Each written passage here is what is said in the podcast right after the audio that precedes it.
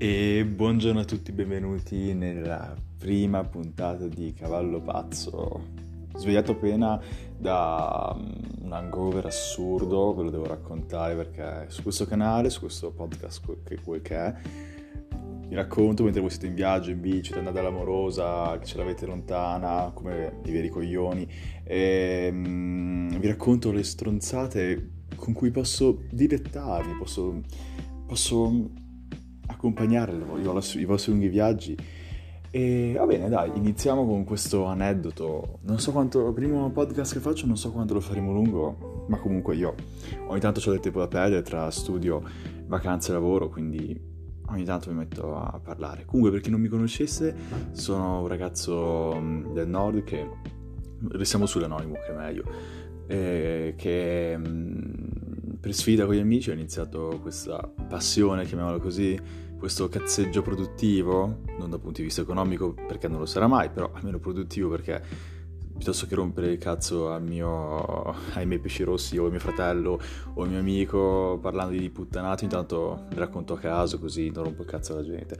Va bene, dai, iniziamo, dai. Allora, praticamente stavo, perché io ogni tanto, faccio 17 anni, faccio il liceo scientifico, ma i miei comunque, dopo una certa età, giustamente hanno smesso di comunque darmi una, una paghetta, me la danno poche, comunque io voglio fare i viaggi con i miei amici e in un modo o nell'altro voglio pagarmi i cazzi miei, no? Allora, io da giugno che cercavo un lavoretto, ma proprio tipo cameriere, no? Me l'ho messo in fissa questa cosa di fare il cameriere.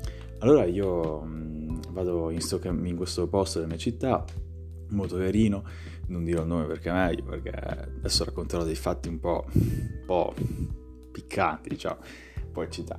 E io vado in questo posto, mi presento, mi ha detto dai passa col curriculum, arrivo in questo posto e mi dicono in questo ristorante sulla via principale, mi dicono oh Beh, eh, dai, mettiti all'opera, inizio a pulire così.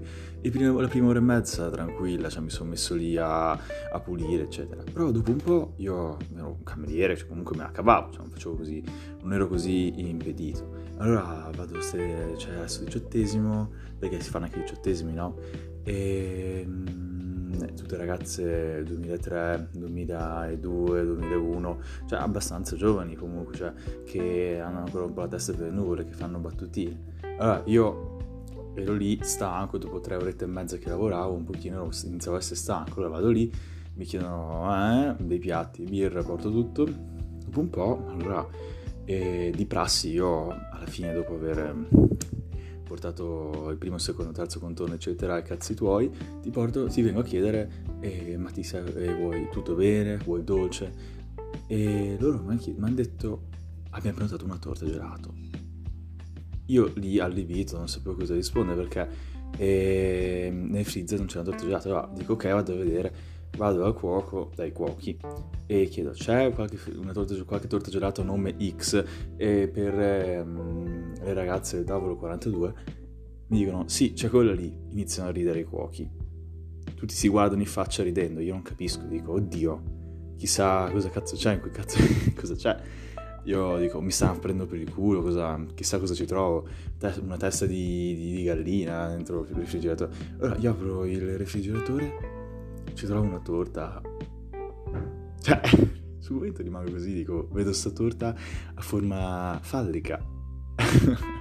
Io apro la torta, cioè apro il cazzo di refrigeratore e trovo sta torta a forma di, e spero si possa dire, e pube, e pisello, cazzo, bene, quel ca... Io, io la vedo, la guardo, mi volto indietro, imbarazzato, impallito, sbiancato, bianco come un muro, ci sono tutti i camerieri che un minimo fa...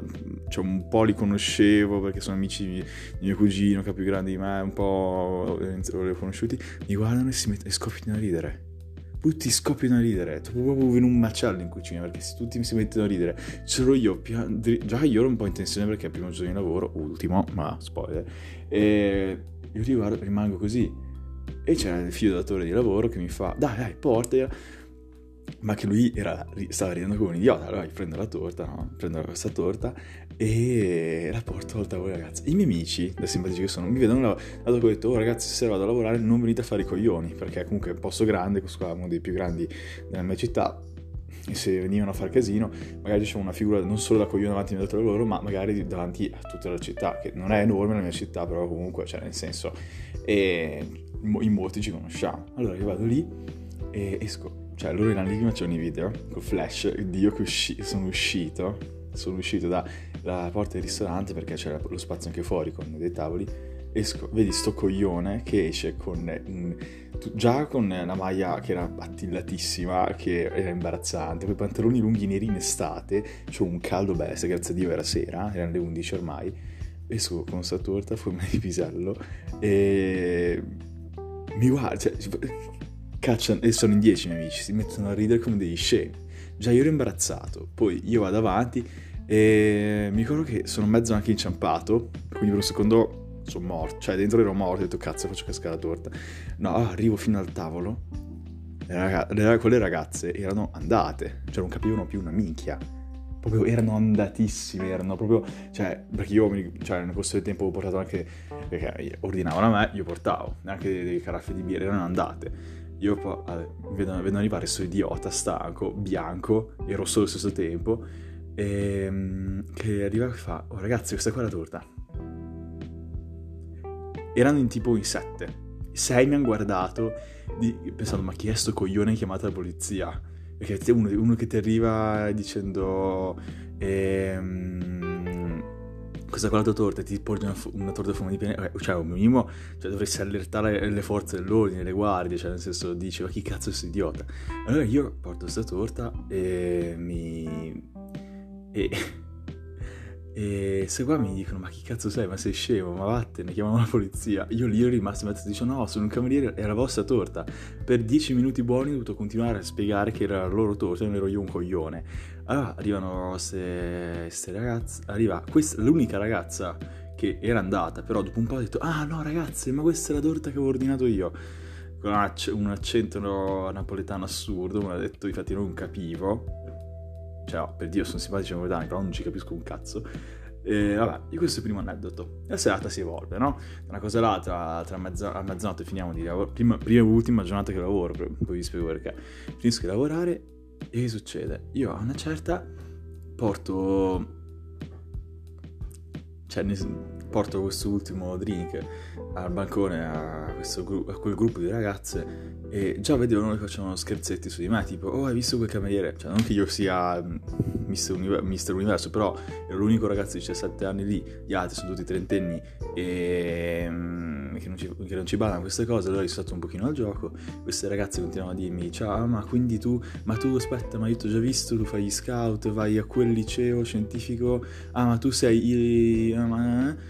mi aveva mezzo riconosciuto cioè non sia chissà chi, anzi, solo che avendo una compagnia di, molti amici, bene o male ci conosciamo tutti.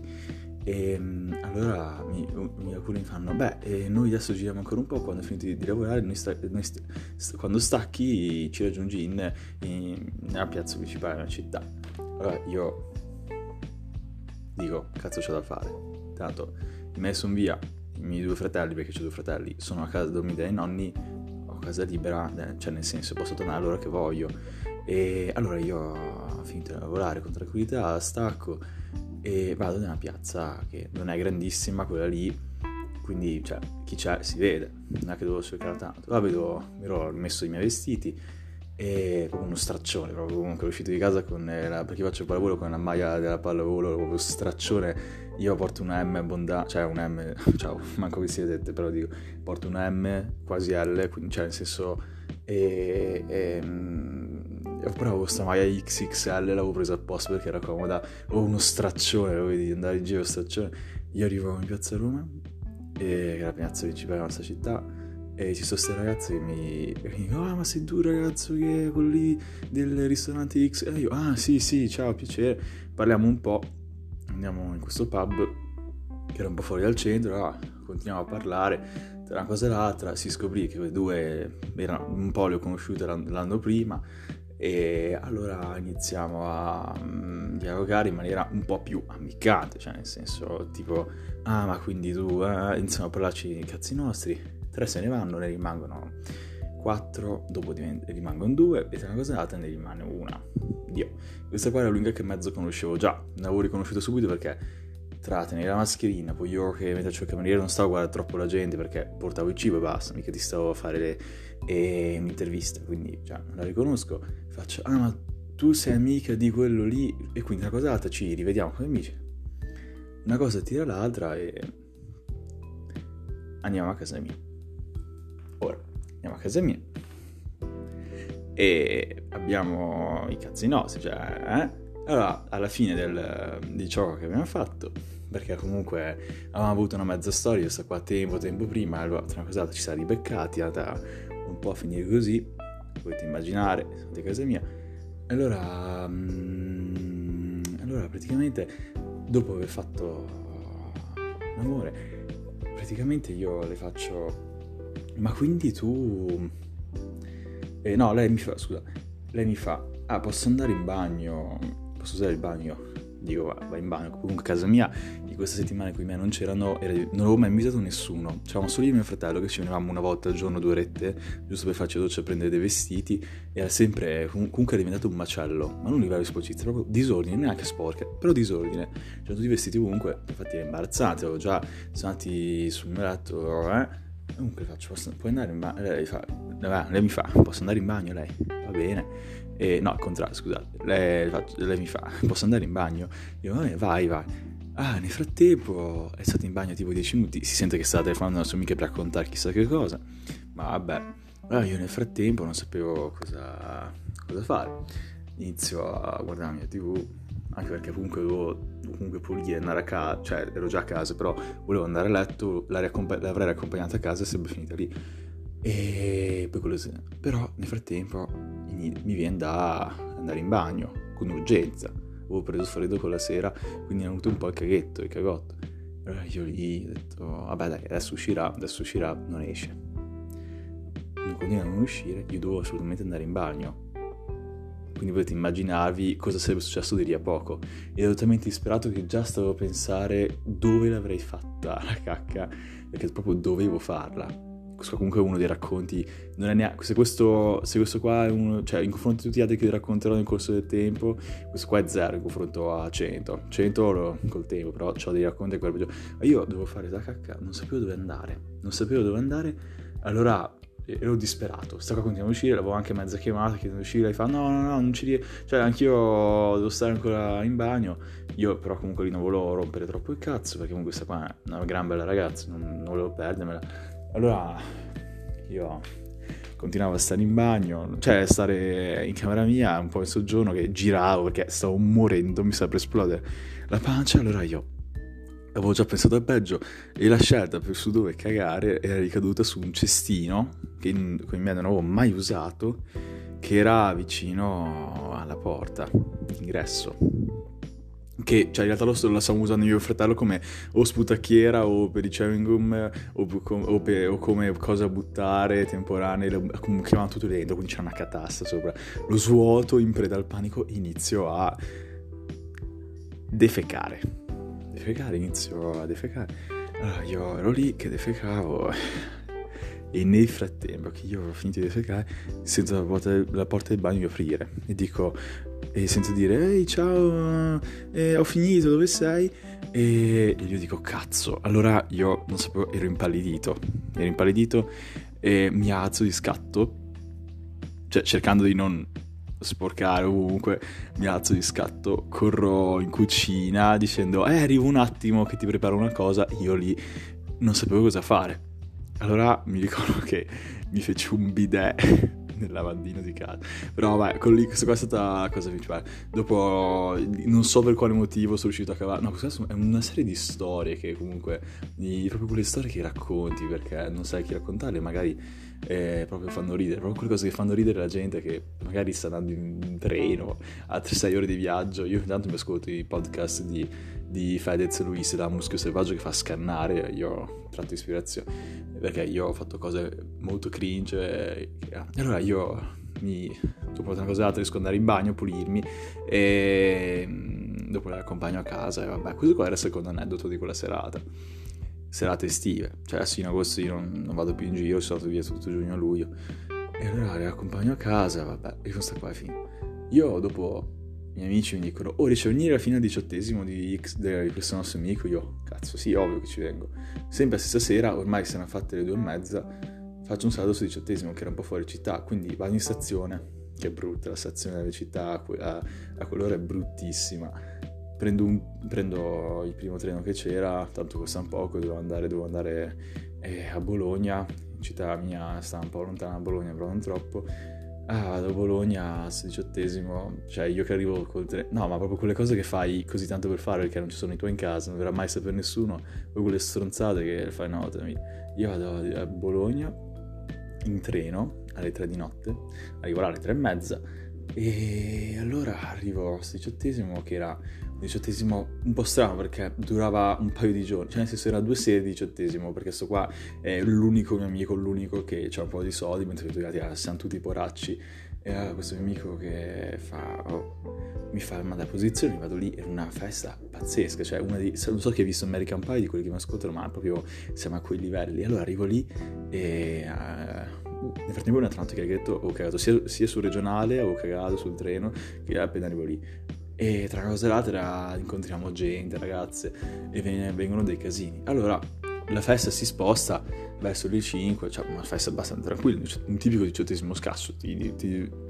Io quella sera ero riuscito anche a non bere, perché sennò non ci, arrivo, non ci arrivo a settembre, che dopo devo fare anche la quinta superiore, e vorrei cercare di farla con tutti i neuroni che mi sono rimasti, con quei neuroni che mi sono rimasti, non togliermene ulteriormente, anche perché... E ehm, allora il giorno dopo e... No, ancora 4 minuti, dai. Allora, vabbè, quella serata andata a finire così. Dai, alle 6, tutto il giorno dopo abbiamo dormito. Io sono tornato a Modena giustamente dai miei... per far vedere che esistevo. Di questo i miei parenti non sapevano niente. Io ogni tanto le, fa... le faccio una volta all'anno, posso fare queste cose. Comunque io sembro un coglione, ma sono un bravo ragazzo che... e non, non, mai, non fa mai di questi casini, però solo in estate ogni tanto faccio una volta ogni due settimane cazzate del genere.